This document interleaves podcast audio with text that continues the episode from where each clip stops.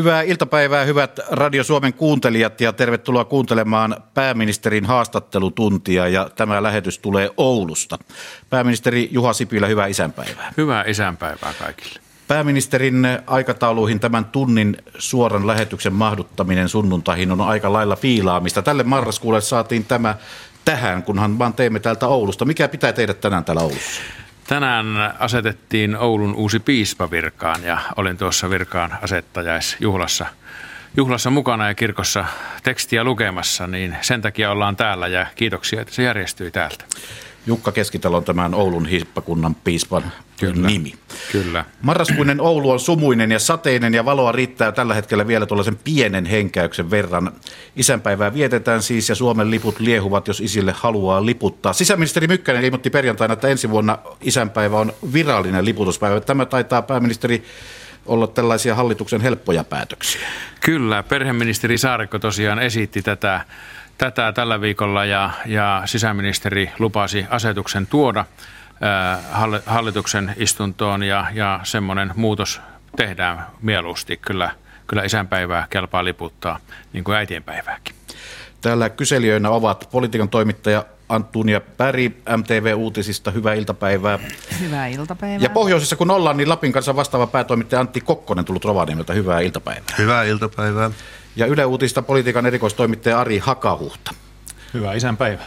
Ja puheenjohtajana Petri Kejonen nyt lähdetään eteenpäin. Tuossa uutista kuultiin ääntä tuolta Ranskasta. Päivämäärä on nimittäin merkittävä tämä 11.11. 11. Ranskassa juhlitaan tänään sitä, että ensimmäinen maailmansota päättyi sata vuotta sitten. Siellä on paljon siis valtioiden johtajia. Pariisissa Ranskan presidentin vieraana Suomesta tilaisuuteen osallistuu tasavallan presidentti. Maailma muuttui sata vuotta sitten verisen sodan seurauksena ja samalla kylvettiin siemen toiseen maailmansotaan. Te tapasitte pääministeri Juha Sipilä muun muassa Angela Merkelin tällä viikolla. Puhutaan kohta tarkemmin näistä tapaamisista ja Euroopan unionista, mutta, mutta tuollaisena yleisajatuksena tähän hetkeen, kun tätä sadan vuoden takaista tapahtumaa muistellaan, niin kuinka vakaana pidätte EUta, Eurooppaa tällä hetkellä? No kyllä me vakana pidetään, mutta sanotaan, että kaikissa näissä, näissä keskusteluissa, myöskin Merkelin kanssa, tuli esille se huoli siitä – tämmöisen jakautumisen, polarisaation yleistymisestä. Ja varsinkin populistiset liikkeet käyttävät häikäilemättömästikin hyväkseen sitten tällaisia jakavia teemoja ja sitä on liikkeellä, liikkeellä aika paljon. USAssa sanotaan tilanteen olevan hyvin polarisoitunut ja hyvin monessa Euroopan maassa on, on sama tilanne. Meillähän sata vuotta sitten oli, oli repivä sisällissota, jonka jälkeen sitten eheytymisprosessi lähti hyvin nopeasti liikkeelle. Kyösti Kallion puheen Nivalan kirkossa toukokuun alussa ää, laittoliikkeelle eheytymisprosessin ja kyllä ne Kyösti Kallion sanat Nivalan kirkosta edelleenkin sopivat tähän päivään. Antunia Berg. Kuten kuulimme, kuulimme äsken, niin presidentti Sauli Niinistö tosiaan osallistuu tähän Pariisin rauhan foorumiin ja keskusteluihin siellä. Ja hän ottaa muun muassa esille siellä ydinaseita rajoittavan mm. sopimusjärjestelmän edistämistä. Niin mitä tiedätte tästä Niinistön agendasta siellä? Joo, kyllä tästä keskusteltiin perjantain TP-UTVassa – myöskin, että ydin, ydinaseiden rajoittaminen ja aserajoitukset ylipäätään niin, niin ovat vähän niin kuin jäämässä kansainvälisen agendan ulkopuolelle ja, ja niitä kyseenalaistetaan. Ja kyllä meidän pitäisi Suomena, samoin kuin EUna, pitää niitä edelleenkin keskustelun agendalla ja pyrkiä kaikin tavoin vaikuttamaan siihen, että aseista, ase, aseiden rajoitussopimukset säilyvät voimassa ja niitä jopa laajennettaisiin. Onko tämä nimenomaan jotain, mitä Suomi aikoo nyt sitten edetä sen asian kanssa EU-puheenjohtajuuskaudella? Kyllä, tämä on yksi teemoista, joita pidämme sitten EU-ulkosuhteiden osalla meidän, meidän asialistalla. Ari Hakahutta. Otitte esiin, että ensimmäiseen maailmansotaan kuului melskeitä myös täällä Suomessa kansalaissota ja sata vuotta sitten suunnilleen tähän aikaan elettiin jo armahdusten aikaa sekä punavankien että sitten valkoisten puolella luvattomiin väkivallan tekoihin syyllistyneiden armahtamisen aikaa. Miten on, arvioitte tämän muistovuoden onnistuneen kansakunnan historian käsittelyn kannalta? No viime vuosi oli Suomen itsenäisyyden satavuotisjuhla ja tämä on vietetty hyvin erilaisissa merkeissä, että itse olen osallistunut puoleenkymmeneen tilaisuuteen ja, ja kyllä näiden tilaisuuksien osalta se, se eheytymisen historian ja se eheytymisen nopeus on kyllä korostunut, että siitä Nivalan puheesta ja, ja, ja toukokuun alusta, kun tullaan sata vuotta sitten näihin aikoihin, niin pidet, on pidetty jo kuntavaalit ja tai kunnallisvaalit. Ja, ja noissa vaaleissahan oli jo sekä punaiset että, että valkoisten edustamat puolueet sitten läsnä. Ja minusta se, että, että demokraattisessa päätöksenteossa siellä kuntatasolla sitten entiset punaiset ja valkoiset katsoivat toisiaan silmiin ja, ja neuvottelemalla, keskustelemalla ratkovat sitten sen päivän asioita ja, ja ongelmia ja paikallisia asioita, niin se on kyllä tämän suomalaisen eheytymispolitiikan politiikan ihan, ihan ytimessä, että niin nopeasti sisällissodan päättymisen jälkeen meillä oli vapaat vaalit, jossa, jossa sitten, sitten kaikki olivat mukana. Että näe enää merkkejä kahtia jaosta, että synnit on sovitettu ja anteeksi annettu? Varmasti vielä on, on asioita ja, ja niitä on t- niin kuin tämän vuoden aikana pyritty myöskin, myöskin avoimesti käsittelemään. Et kyllähän ää, ylilyöntejä, väkivaltaisuuksia oli molemi, molemmilta puolilta ja minusta, minusta nyt tämän vuoden jälkeen me voitaisiin niin kuin jättää niitä, niitä taaksemme ja samaan, samaan aikaan oppia – siis historia ei vielä koskaan unohtaa eikä, eikä sillä tavalla jättää taakse, mutta ne, mutta ne, ne itse, itse asiat ja oppia siitä eheytymisen prosessista ja yrittää välttää sitä jakautumisen ja polarisaation tilannetta, missä, missä silloin elettiin. Et kyllä meillä aika paljon tämmöisiä vakaviakin jaka, jakavia aiheita tällä hetkellä on meidän asialistoilla ja, ja meidän pitäisi pystyä niissä säilyttämään malttia, keskustelu ja dialogi, kuunteleminen ja toisen ymmärtäminen. Näin saatiin tämä pääministerin haastattelutunti alkuun sadan vuoden takaisilla tavat heijastuvat tietenkin tähän päivään ja, ja tuota, niin antavat pohtimisen aihetta siihen, että miten, miten maailmassa eteenpäin mennään.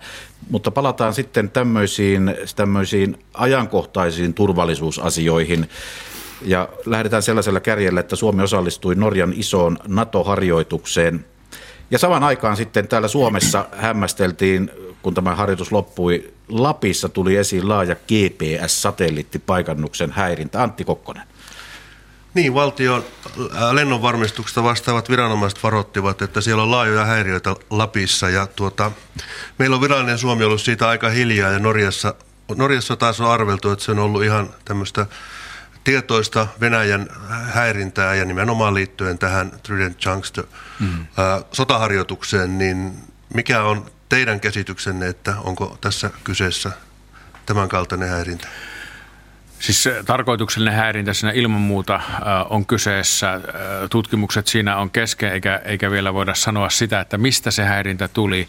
Mutta kyllä tämä nyky, nykyaikaisen hybridisodankäynnin äh, keinoja ilman muuta on myöskin, että, että me olemme aika riippuvaisia tänä päivänä GPS-järjestelmistä. Se lentoliikenteen lisäksi yhä enemmän myöskin autoliikenne. Kun mennään tämmöiseen automaattiseen liikenteeseen, niin, niin siellä, siellä vielä enemmän. Samoin lentokoneet menee aika lailla automaattisesti matkalennolla GPS-pisteiden ohjaamana. Ja jos niitä häiritään, niin, niin, niin siellä virheiden määrä tai virheiden riski kyllä silloin kasvaa.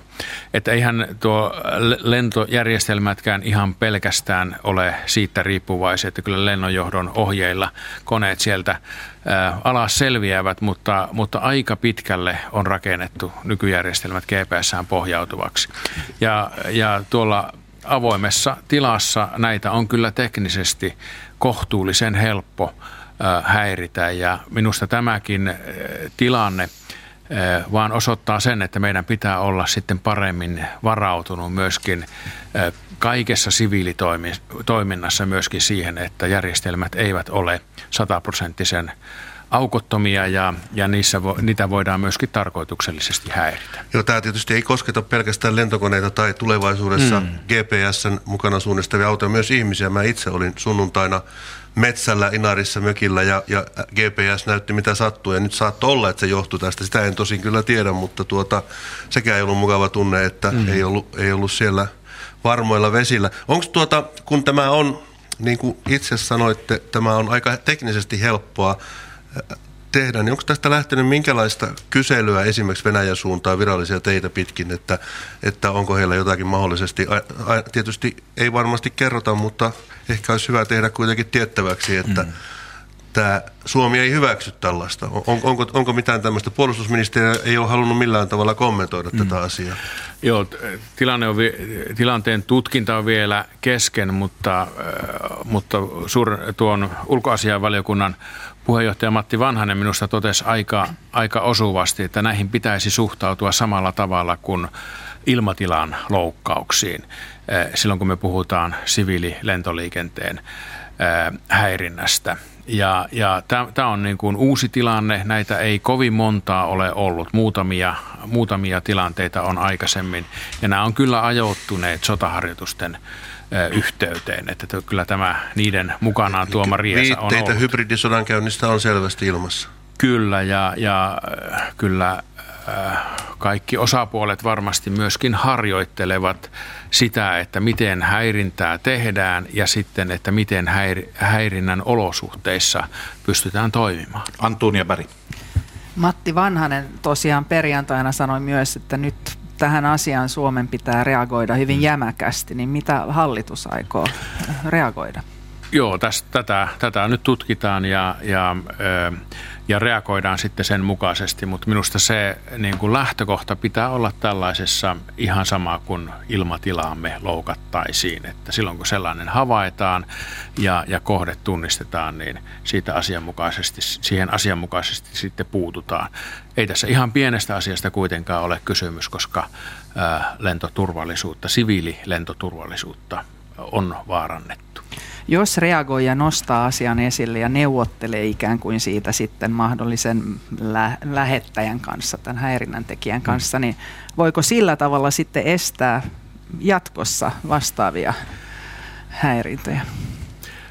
No näillä äh, ilmatilaloukkauksen puuttumisilla on kyllä tällainen ennaltaehkäisevä vaikutus äh, ja varmasti näinkin, mutta, mutta sehän on selvä asia, että hybridivaikuttamista me tullaan näkemään jatkossakin ja myöskin hybridivaikuttamiseen liittyvien kyvyks, kyvykkyyksien näyttämistä. Erityisesti silloin, kun on, on tämmöinen sotaharjoitustilanne, niin niitä varmasti tullaan näkemään jatkossakin. Ari Hakahuhta. Jos satelliittipaikannuksen häiritsijä ei ollut Venäjä, niin kuka se sitten oli? Sanotaanko näin, että se on teknisesti kohtuullisen helppoa häiritä avoimessa tilassa kulkevaa radiosignaalia.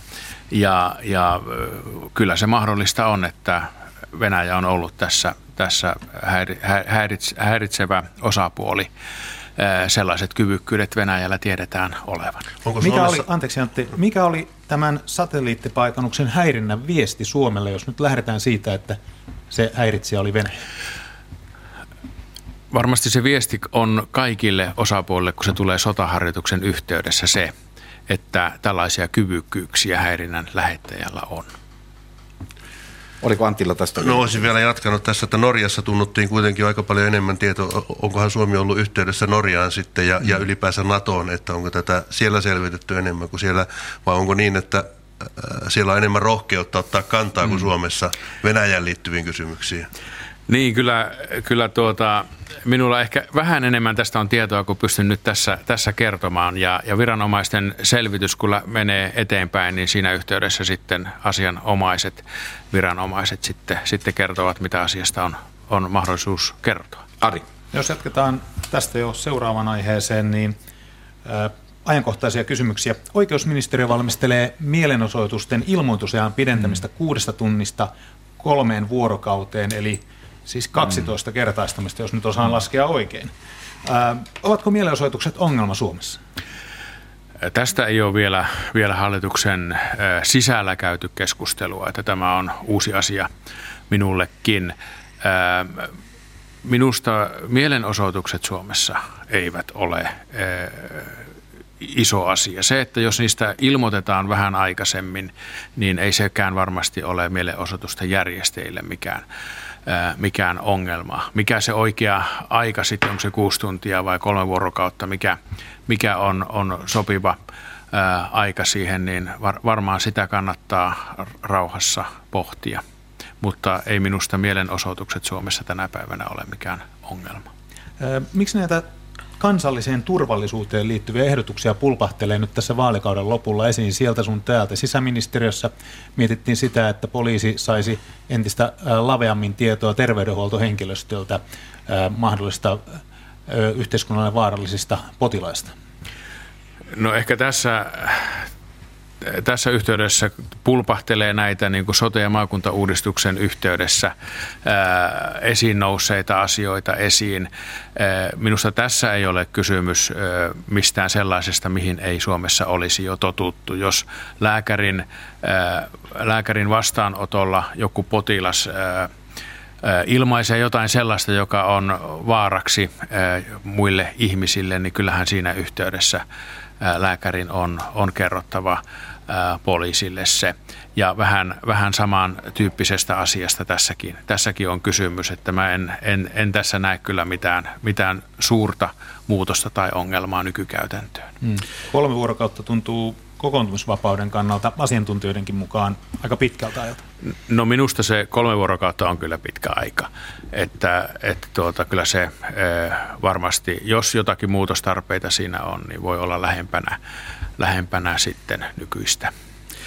Tästä turvallisuusasioista puhutaan, niin puhutaan kohta sitten Euroopan unionin liittyvistä asioista ja siitä, kun tapasitte muun muassa tällä viikolla aika, aika suuren joukon eurooppalaisia vaikuttajia, kun EPP-puolue piti kokoustaan Helsingissä, mutta, mutta ehkä jos tästä Trident Juncture sotaharjoituksesta, Naton sotaharjoituksessa Suomi oli mukana, niin vielä summaisi sillä tavalla sitä, että tasavallan presidentti Sauli Niinistö puhui tällä viikolla maanpuolustuskurssin avajaisissa ja hän puolustusvoiman ylipäällikkönä puuttui puolustusvoimien kansainväliseen harjoitustoimintaan ja näihin erilaisiin sopimuksiin, joita on tehty muun muassa Naton kanssa. Ja Niinistö sanoi, nyt otetaan tällainen lainaus, ettei tule mm. jälkipuheita, olemme jo edenneet Naton kanssa yhteisessä ja suunnitellussa harjoitustoiminnassamme niin, että laadullisesti uusien avausten tarvetta tuskin on. Jatkossa kyse on ennemminkin jo hankitun osaamisen ja ymmärryksen päivittämisestä. Eli on, onko, onko näin, että, että mitään uusia avauksia ei enää ole tulossa, vaan nyt mennään näillä, mitä on olemassa? Mm. Olen tässä samaa mieltä presidentin kanssa ja olen paljon hänen kanssaan tästä käynyt, käynyt keskusteluja. Meillähän tuli puolustusvoimille uusia tehtäviä, kansainvälisen avun vastaanottaminen ja kansainvälisen avun antaminen ja siihen liittyen uusia tehtäviä täytyy tietenkin harjoitella. Ja, ja sillä tavalla ollaan nähty vähän uudenlaisia harjoituksia myöskin. Mutta me käymme kaikki harjoitukset erittäin huolellisesti läpi, mikä on se harjoituksen sisältö. Ja erityisen tarkkoja olemme siinä, että me emme NATO-maiden kanssa harjoittele sitten artikla 5 toimintaa. Eli siinä kulkee aina se raja, että suomalaiset eivät ole sitä harjoittelemassa. Mutta kyllä meidän näissä harjoituksissa on hyvä myöskin nähdä sitä, että miten – meidän naapurimaat toimi, toimivat tai toimisivat kriisiolosuhteissa. Et sillä tavalla on hyvä kumppanimaana Ruotsin kanssa olla näissä mukana ja nähdä myöskin sitten naapurin, naapurin toimintaa.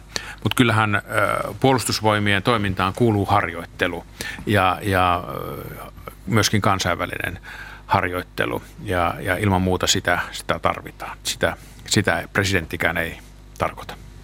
Antonia Berg.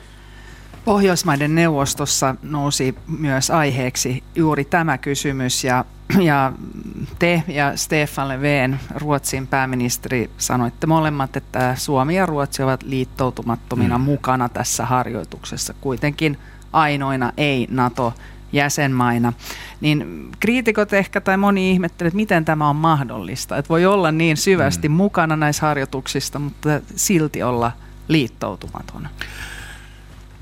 Se raja kulkee juuri, juuri siinä, että tämä niin sanottu artikla viitonen, eli, eli se, että NATO tulisi puolustamaan Suomea tai suomalaiset lähtisivät puolustamaan NATO-maata sotilaallisesti, niin sitä emme harjoittele. Mutta olemme NATOn kumppanimaa ja meillä on paljon yhteis, yhteistä tai samankaltaista samaa kalustoa ja, ja niiden, niiden käyttöä on erittäin tärkeää ja hyvä harjoitella. Että me olemme kumppanimaan ominaisuudessa aina näissä harjoituksissa ja, ja se on erittäin hyvä, että me olemme eh, Ruotsin kanssa samassa positiossa. Me käymme myöskin Ruotsin kanssa keskustelua paljon sitten siitä. Ja Suomen ja Ruotsin välinen puolustusyhteistyö on erittäin syvää ja hyvää tällä hetkellä. Puolustusministerit varmaan ovat kuukauden välein suurin piirtein tavanneet koko vaalikauden ajan.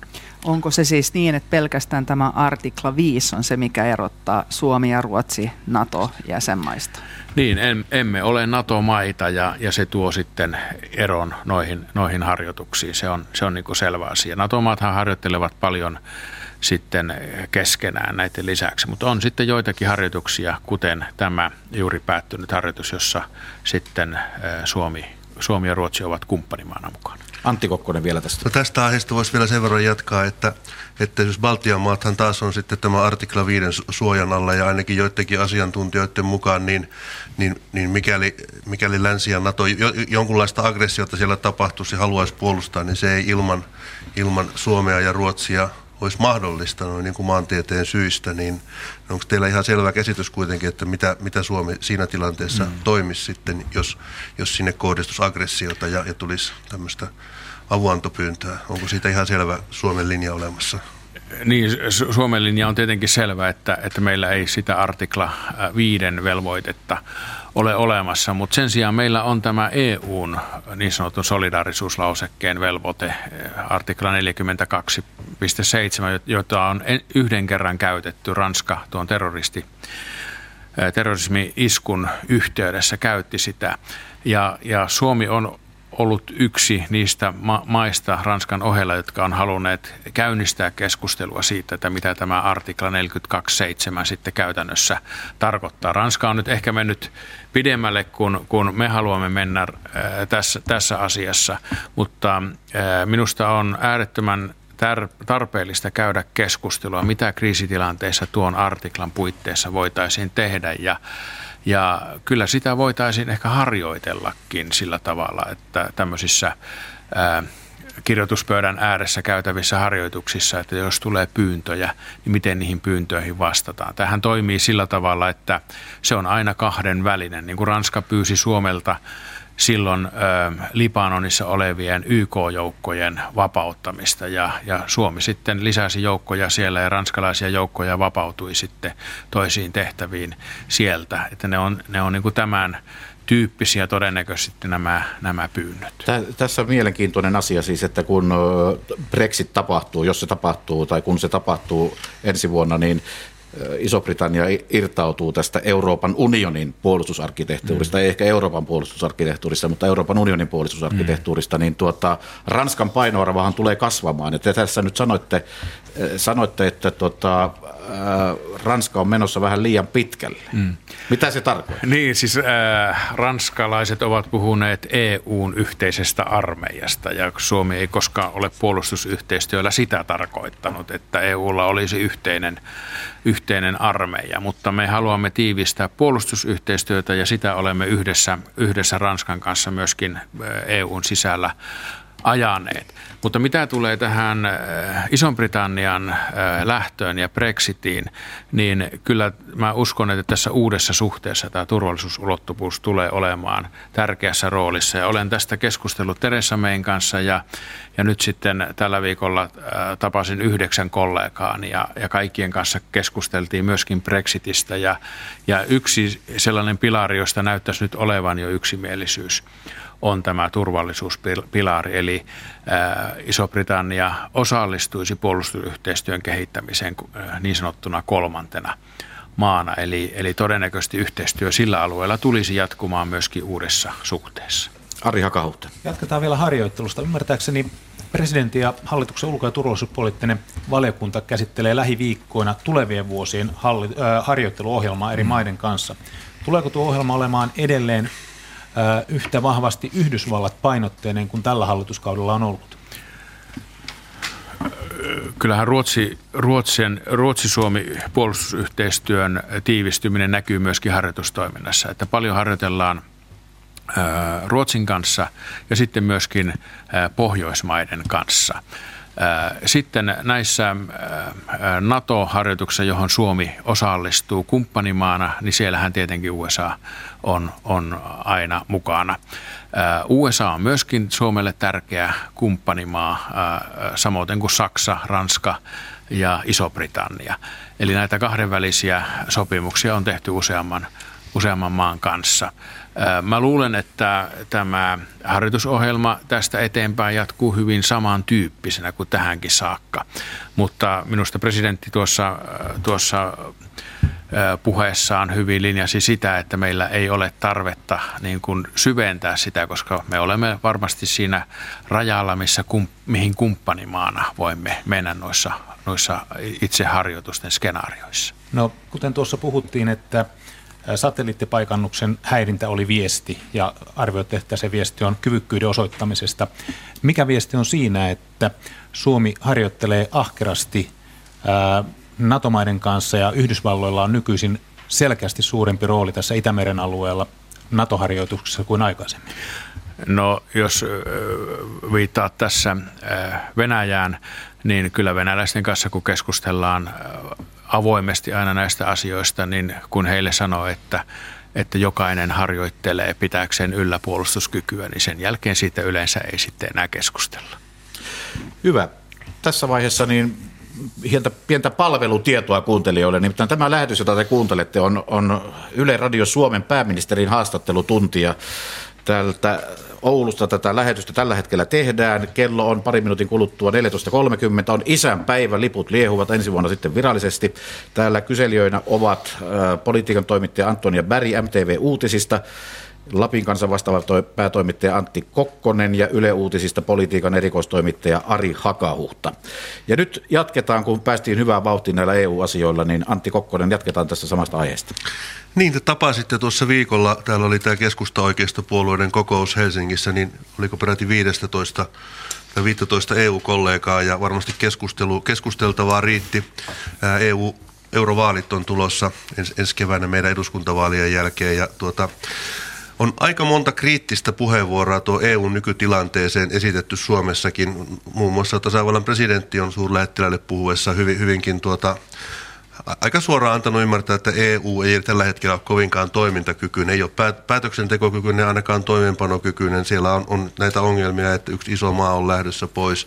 Italian populistihallitus on, on irtautumassa EU-säännöstä, on Unkaria, jotka on EU-arvopohjasta irtoutunut ja, ja nationalismi vahvistuu. Ranskassa on, on, on myöskin, Ranskan rooli vahvistuu, niin kuin tuossa äsken puhuttiin, ja Macronin ainakin kallupeissa niin on, on hyvinkin heikoissa kantimissa Ranskan.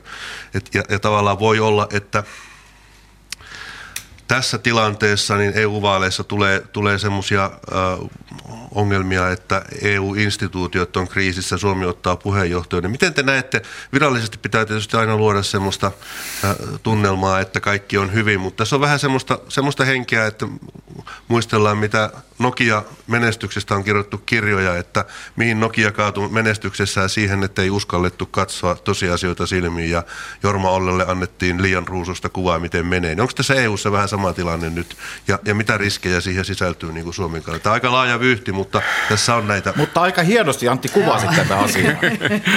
Joo, kyllä, kyllä hyvin kuvasit, eh, ku, kuvasit sitä kenttää, missä, missä toimitaan. Tosiaan yhdeksän kollegaa tapasin eh, Helsingissä keskiviikkona ja torstaina ja, ja kollegoiden tapaaminen jatkuu Kööpenhaminassa tiistaina.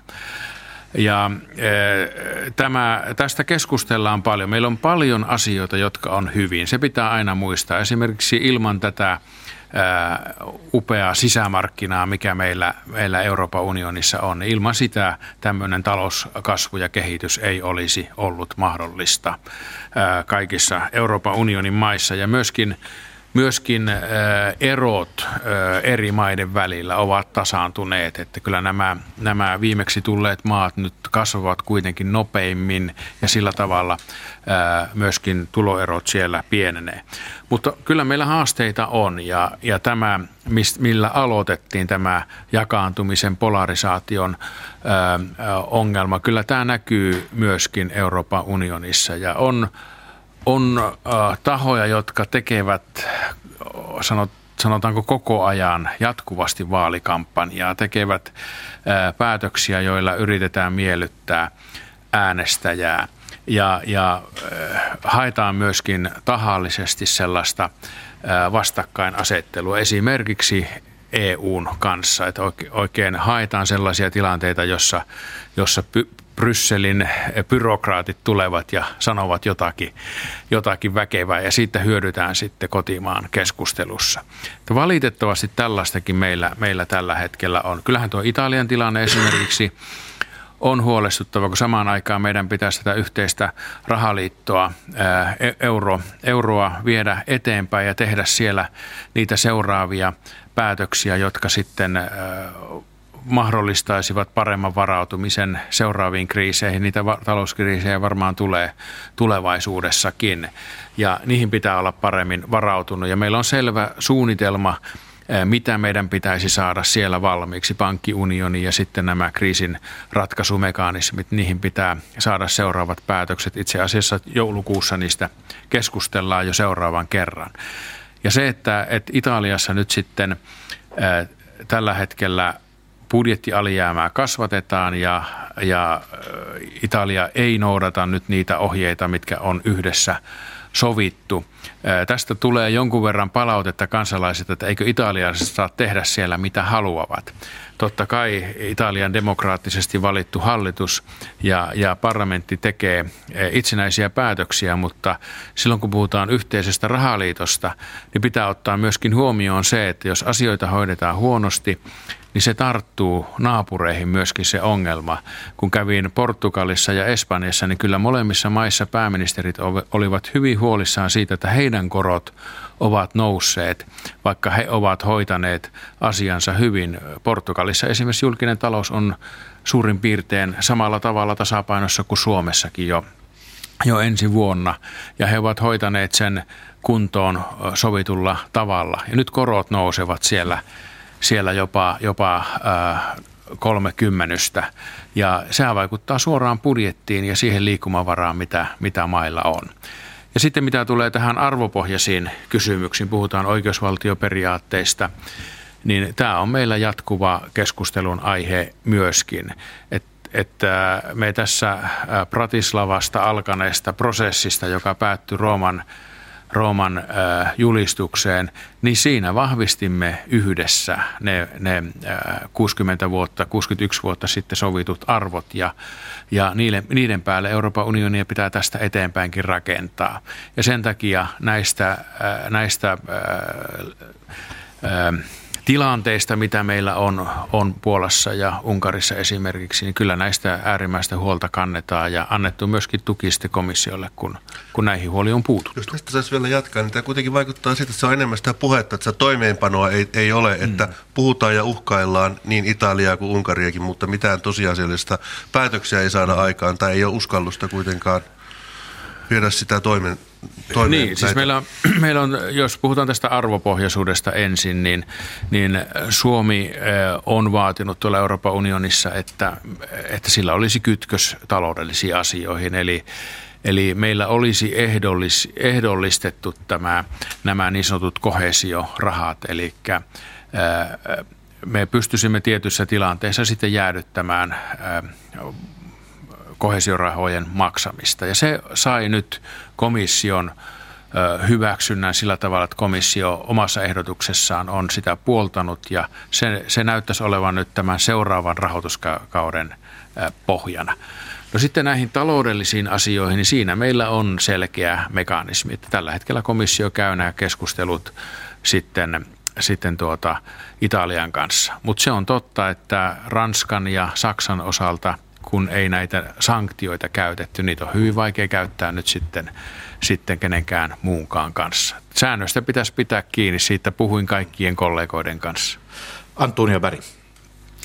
No yksi suuri huolenaihe nyt EU:ssahan on kuitenkin Brexit ja tapasitte Teresa Mayn tosiaan viime viikolla Oslossa Pohjoismaiden neuvoston yhteydessä kahden kesken tapasitte ja keskustelitte muun muassa Brexitissä, niin, Brexitistä, niin missä nyt Brexitissä käydään? Onko todennäköistä, että sopimus syntyy tämän vuoden puolella? Että missä nyt keskustelu well on, tuota, sanotaan näin, että siitä viime viikon, edellisen viikon Teresa Mayn tapaamisesta oli selvästi jo mennyt keskustelut eteenpäin. Eli, eli nyt kun tapasin Irlannin pääministerin keskiviikko aamuna, niin hän oli jo hyvin positiivinen, että nyt saattaisi syntyä jopa, jopa jo tämän kuun aikana sitten läpimurto näissä viimeisissä asioissa. Myöskin ähm, EUn pääneuvottelija Michel Barnierin kanssa, kun keskustelin, niin hän näytti sitä sopimusta, josta yli 95 prosenttia oli, oli viivattu vihreällä yli ja, ja, ja sillä tavalla, että ne on niin sovittuja asioita. Tämä Irlannin rajaan liittyvä kysymys on sellainen, joka, joka tuolla Pohjois-Irlannissa Iranissa on hyvin tunteitakin herättävä asia. Michel Barnier kertoi, että, että hän on kohdannut itkeviä ihmisiä, jotka varoittavat siitä, että tämän Brexit-sopimuksen kautta ei saa syntyä sitä tilannetta, missä he olivat parikymmentä vuotta sitten. Ja ja sen takia tämä täytyy niin kuin huolella myöskin, myöskin käsitellä. Et tässä on syntymässä nyt sella, sen tyyppinen ratkaisu, että tämä erosopimuksen ehdoista sovitaan ja samalla – linjataan poliittisesti sitten sitä, että minkä tyyppinen se uusi suhde olisi. Ja mä uskon, että me ollaan nyt hyvin lähellä ratkaisua. Kaikkien intressi on se, että se saadaan tämän vuoden puolella ratkaistua niin kuin se pitääkin, että sitten sekä brittiparlamentille että, että EU-parlamentille jää riittävästi aikaa. Erohan astuu voimaan maaliskuun lopussa ensi vuonna. Ari Hakahuutta, tähän aiheeseen vielä yksi kysymys ja selkeä mennään näihin sote-asioihin sitten. Joo. Palaisin Italiaan tässä kohtaa vielä.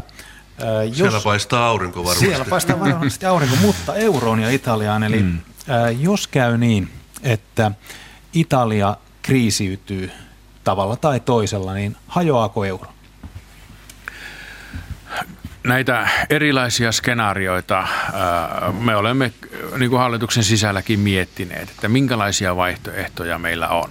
Ja tietenkin se ykkösvaihtoehto on se, että nyt neuvotellaan ja haetaan ratkaisu, millä, millä tuosta, tuosta tuota, ta, liian suuresta alijäämästä päästään, päästään eroon. Mä uskon, että käytännössä tämä ratkaisu tai tämä tilanne tulee säilymään tämmöisenä epäselvänä tuonne Euroopan parlamentin vaalien, vaaleihin saakka ja sen jälkeen se, se ratkeaa. Mutta jos tilanne lähtisi kriisiytymään, niin Italia on ehdottomasti liian suuri maa näille kriisimekanismeille, jotka, jotka purivat kyllä sitten Portugalin, Irlannin ja Kreikan, Kreikan osalta. Kaikissa maissa on nyt tilanne ihan toinen. Kreikan ylisuurta velka taakkaa lukuun ottamatta, niissä ollaan kyllä ihan, ihan tavoitteissa, mutta Italiaan nämä, nämä eivät kyllä toimi. No mitä sitten, kun todetaan, että ne, ne eivät, eivät toimi, niin, niin sitten tulee kyllä nämä, nämä kysymykset eteen. Mutta en usko, että se on kenenkään intressi sinne asti päästään, vaan uskon, että siihen löytyy ratkaisu, joka tulee nyt ottamaan vähän aikaa. Oletuksenne siis on, että euro ei ainakaan vielä hajoa? Ei hajoa. No niin, siinä tuli vähän näkymään siihen, että kuinka suuri asia tämä Italian talous oikeastaan on tälle koko EUlle ja euroalueelle. Mutta nyt mennään takaisin näihin kotimaan asioihin ja, ja sosiaali- ja terveysuudistuksesta on tällä viikolta kuultu uutisia. Antonia Berg. Todella vihdoin ja viimein ehkä voi sanoa sosiaali- ja terveysvaliokunta sai sote- ja maakuntauudistukseen liittyvät mietintö luonnoksensa valmiiksi ja nyt siirtyvät perustuslakivaliokunnan arvioitaviksi. Perustuslakivaliokunnan puheenjohtaja Annika Lapintie pitää epätodennäköisenä, että koko tämä sotepaketti ehtisi eduskunnan suuren saliin tämän vuoden puolella. Mitä tämä tarkoittaa soten toteutumisen kannalta?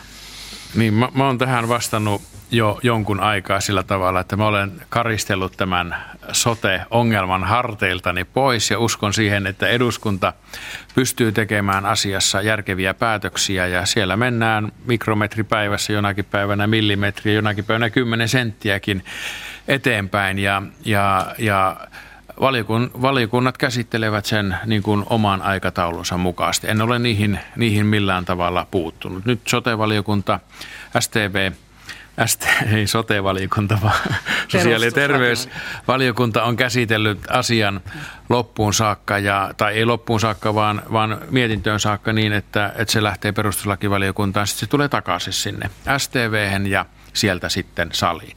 Se, että tuleeko se koko prosessi nyt käytyä läpi joulukuun loppuun mennessä vai meneekö se tammikuun puolelle, niin sillä ei minun, minun tuota silmin katsottuna nyt niin suurta väliä ole, kunhan saadaan se tällä vaalikaudella loppuun. No on kuitenkin mahdollista, että nämä mietinnöt voivat törmätä perustuslaillisiin ongelmiin. Niin miten paljon aikaa on muutosten tekemiselle vielä, jotta lait voitaisiin hyväksyä vielä tällä vaalikaudella? Eduskunta istuu maaliskuun puoliväliin saakka ja siihen mennessä pitää kaikki olla äänestelty, että, että laki, laki saadaan sitten voimaan sillä tavalla, että voidaan maakunnissa maakunta- ja sote-uudistus aloittaa aikataulun mukaisesti. Että jos mennään maaliskuulle saakka, niin sittenhän se vaikuttaa maakuntavaalien aikatauluun, mutta, mutta sekään nyt, se on tietenkin kustannuskysymys ja mielellään ne pidetään tuolla, mutta se ei enää vaikuta sitten siihen, että milloin maakunnat aloittaa niin näyttää jo aika todennäköiseltä, että maakuntavaaleja ei pidetä EU-vaalien yhteydessä vai siirtyvät syksylle. Miten no ei ruveta tässä veikkaa lyömään nyt, nyt tuota, kun se se ei ole meidän kummankaan käsissä, vaan se on eduskunnan käsissä. Eli tuota, mä olen seuraavan kerran sitten ratkaisijan roolissa os, omalta osaltani, kun olen äänestämässä tuolla salissa sitten vihreää nappia, kun tätä, tätä aikanaan sitten niin äänestetään. kysyä, että miten aiot äänestää. Kyllä vihreää aion painaa. mennään, mennään siihen äänestystapahtumaan, nimittäin nyt näyttää siltä, että eri merkit viittaa, että hallituksessa sisäinen luottamus on pikkasen rapautunut, niin kummasta pitää äänestää ensin se, että hyväksytään 18 maakuntaa eduskunnan suuressa salissa, vai äänestetäänkö ensin terveydenhuollon valinnanvapaudesta, jotta hallitus kestää pystyssä sen äänestyksen, että onko tämä jo mietitty? Tämä, tämä on minulle uutinen, että luottamus on hallituksen sisällä rapautunut. Ei, ei sellaista ole tapahtunut. Kyllä meillä on täysi luotto siihen, että, että asiat saadaan äänestettyä läpi eduskunnan määräämässä järjestyksessä. En aio myöskään siihen sanoa yhtään, yhtään mitään, missä järjestyksessä lait äänestetään. Luotatte, että maakunnat syntyvät, jos valinnanvapaudesta äänestetään ensin? Maakunnat syntyy tuota, Tämä on kokonaisuus, joka, joka, josta, josta sitten osat äänestetään. Ne, ne, ne sitä paitsi nämä osaset on kyllä laadittu niin, että ne eivät toimi ilman toisiansa. Nehän menee sitten uusiksi koko, koko lait, jos sieltä, sieltä nämä kytkökset tai joku osa ei toteutu, niin silloin ei toteudu koko kokonaisuus. Kaikki öö, tietävät sen. Onko tuo. vielä kysymyksiä tähän sote-asiaan tai maakunta-asiaan vai puhutaanko vielä enemmän tai tarkemmin tästä hallituksen loppukaudesta? Yksi, yksi kysymys on yksi. vielä tästä, että Jotkut kriitikot on sitä mieltä, että koko sote-prosessi on ollut liian, tai ollut liikaa poliittista ohjausta, ja ilman tätä sote olisi jo ehkä valmis. Miten tähän kommentoitte? Oletteko, oletteko siellä hallituksissa niin. tehty liikaa näitä siis lehmänkauppoja? Tätä lehmänkauppoja ei tehty yhtään. Se on, se on, tuota, ne on ratkaisuja, joita, joita täytyy kaikissa demokraattisissa järjestelmissä aina, aina tehdä. Kompromisseja täytyy rakentaa. Tätä on nyt toistakymmentä vuotta tehty ja, ja tuota, silloin kun tähän lähdettiin, niin päätin, että omalta osaltani pidän näistä askelmerkeistä, tiekartasta sillä tavalla kiinni, että, että meillä on särkymään varaa siinä aikataulussa niin, että jos perustuslakivaliokunnasta tulee huomautuksia, niin sitten siihen on aikaa. Ja se todellakin tarvittiin. Se siinähän käytännössä tarvittiin vuosi, vuosi sitten lisää, että saadaan se tällä kaudella päätettyä. Tämmöistä ohjausta on ollut tässä hallituksen omassa valmistelussa ja paljon, että, että tuota saadaan aikataulussaan kaikki asiat maaliin. Mutta täytyy sanoa, että tämän päivän tuosta aamustakin niin, niin vasta valittu piispa Jukka Keskitalo täällä mainitsi soteen saarnassaan, mutta hän mainitsi sen hyvin positiivisessa hengessä. Tämä, tämä, tämä, tämä sote-asia on ollut tässä siis hyvin voimakkaasti esillä koko, koko hallituskauden, ja, mutta oikeastaan tässä viimeisten viikkojen aikana nämä työmarkkina-asiat sitten hautasivat tämän, tämän sote-keskustelun ainakin julkisuudessa, julkisuudessa alleen. Ja mennään nyt vielä t- tässä lähetyksessä, kun vielä 13 minuuttia on jäljellä, niin mennään tähän aiheeseen työmarkkinat. Ja Antti Kokkonen vetää tästä.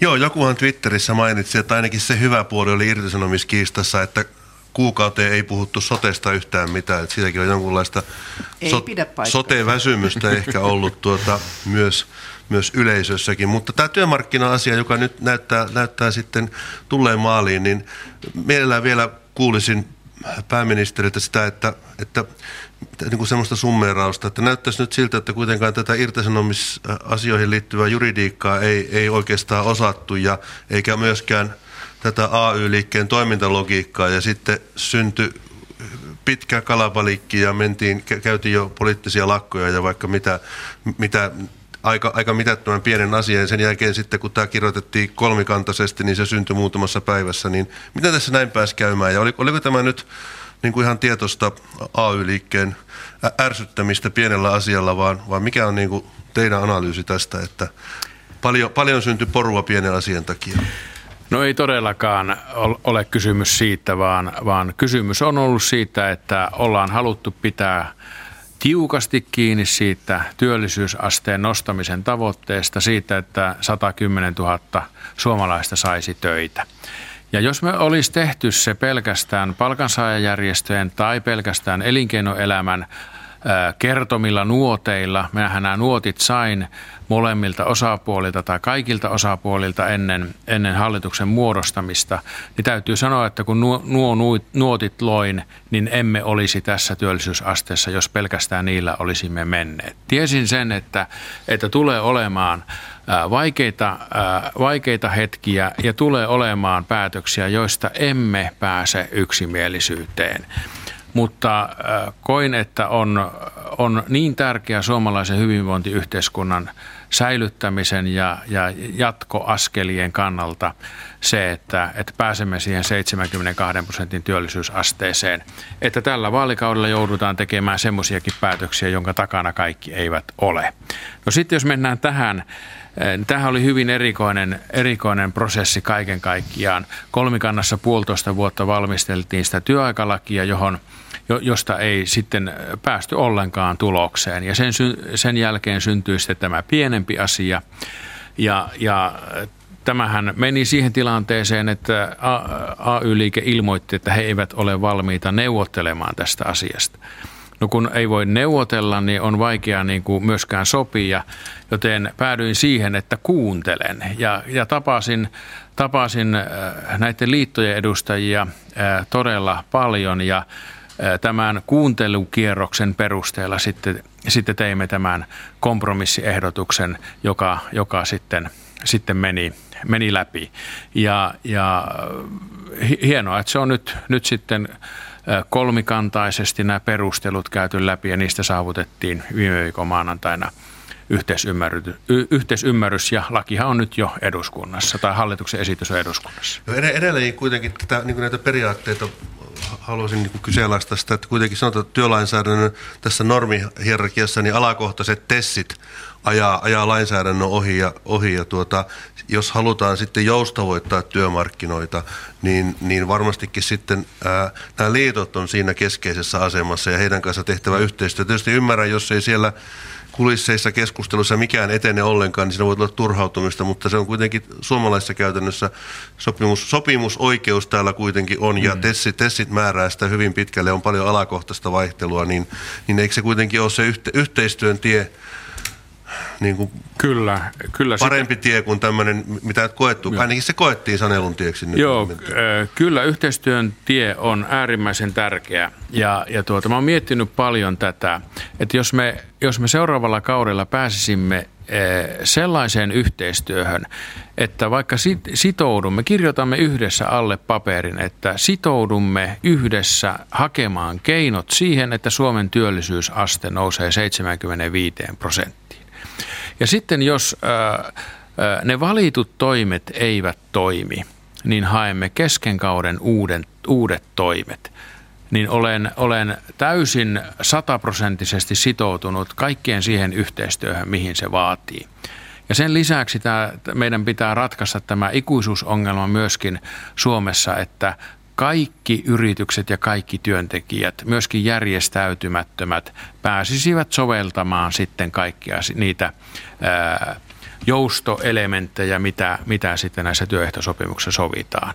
Eli tämmöinen ää, tulokseen sitoutunut yhteistyötapa, niin, niin sellainen perinne Suomesta on puuttunut. Vaan me käymme asia kerrallaan näitä läpi ja sitten jos yksi osapuoli ei halua edetä, niin, niin on ollut mahdollisuus niin kuin jäädyttää ja hidastaa ja, ja haudata se asia. Näin on käynyt monta kertaa, näin on käynyt joka kaudella.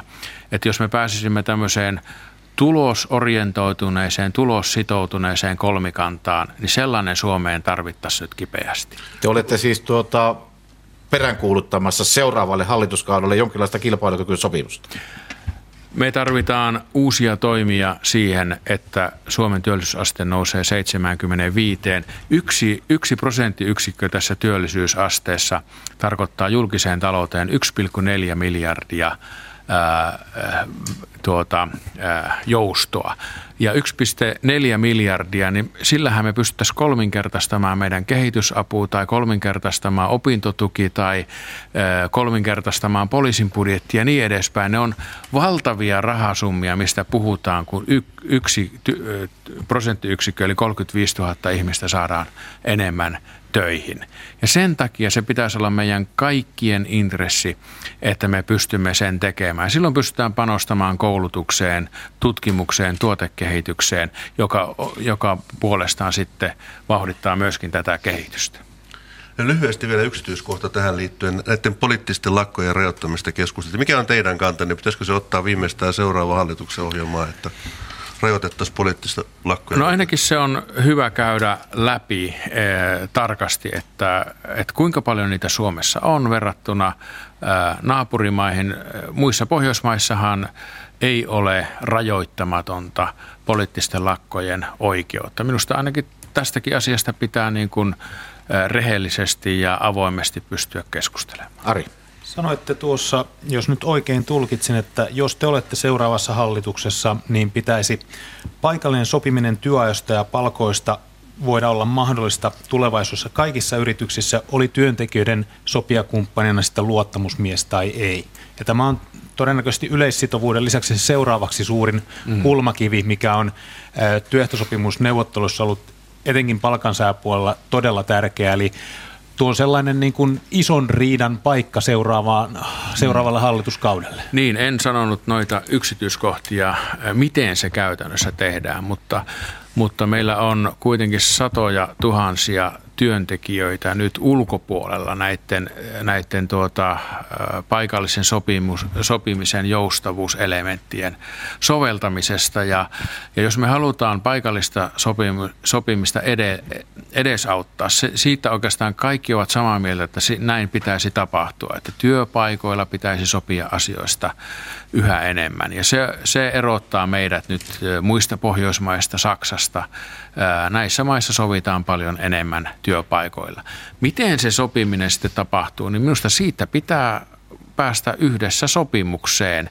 Tällä kaudella ää, olimme hyvin lähellä tuossa kikyn ää, vaiheessa 2016 keväällä, mutta, mutta emme päässeet siitä tai sanotaan, että, että työmarkkinajärjestöt ja nämä järjestäytymätön kenttä eivät päässeet siitä, siitä yksimielisyyteen. Siihen pitää nyt tämän kokemuksen perusteella hakea sitten jotakin uutta ulospääsytietä. Mutta se on niin kuin selvä asia, että, että jos paikallista sopimista halutaan laajentaa, niin myöskin nämä kaikki ihmiset pitäisi saada paikallisen sopimisen piiriin ja sitä pitää saada muutenkin laajennettua. Että näkisin, että tämä asia plus sitten se, että työehtosopimusten kautta niitä laajennetaan lisää, niin siinä, siinä olisi olisi ratkaisumalli. Mutta jos viime kaudella tehtiin tämä kilpailukykysopimus, joka on tuonut tutkijoiden mukaan 30-40 000 työpaikkaa Suomeen, niin seuraavalla kaudella pitäisi sopia sitten yhdessä niistä keinoista, joilla päästään sitten seuraava pykälä, eli, eli sinne 75, eli noin 100 000 työtöntä Suomessa töihin ensi kaudella. Ja, ja jos otetaan tästä yhteinen tavoite ja sitoudutaan, että siihen haetaan sitten keinot, ja jos ei ne toimi, niin, niin haetaan uusia keinoja. Näinhän strateginen johtaminen toimii. Antonia Berg. Eilen Teollisuusliiton puheenjohtaja Riku Aalto kritisoi hallitusta aika rankastikin Ylen ykkösaamussa ja sanoi, että työelämän tuntemuksen taso on erittäin huono hallituksessa ja AY-liike ei luota ollenkaan tähän hallitukseen. Miten No se, mitä hän tarkoittaa työelämän tuntemuksella, tarkoittaa kyllä tämän työmarkkinajärjestelmän kysymyksiä. Ja, ja se, mikä meitä ajattelussamme erottaa, on se, että minä olen huolissaan myöskin siitä suomalaisesta työttömästä. Ja, ja Suoma, Suomen työllisyysaste ei olisi tässä, jos olisimme olleet palkansaajajärjestöjen keinolla pelkästään liikkeellä. Mehän saimme yhdessä aikaan tämän kikysopimuksen, joka oli äärettömän hyvä asia. Edelleenkin olen siitä äärettömän kiitollinen, koska se toi sen tavoitellun 30-40 000 uutta työpaikkaa. Mutta nämä hallituksen muut toimet on tuoneet 33-42 000 työpaikkaa samojen tutkijoiden tutkimuksen perusteella. Näitä pieniä toimia, jotka on tehty hallituksen toimesta, niin näitä, näitä on myöskin tarvittu ja niitä tarvitaan seuraavalla kaudella lisää. Et jos me yhdessä, so, yhdessä pystymme sitoutumaan tällaiseen lopputulokseen ja hakemaan siihen yhdessä keinot, niin tämmöinen ajattelu meillä Suomesta puuttuu. Eli kolmikanta jollain tasolla kuitenkin. Kolmikanta on ihan, ihan hyvä ja toimii, jos, sen, jos se on tulos, jos sillä on tulostavoite ja tulosvelvoite.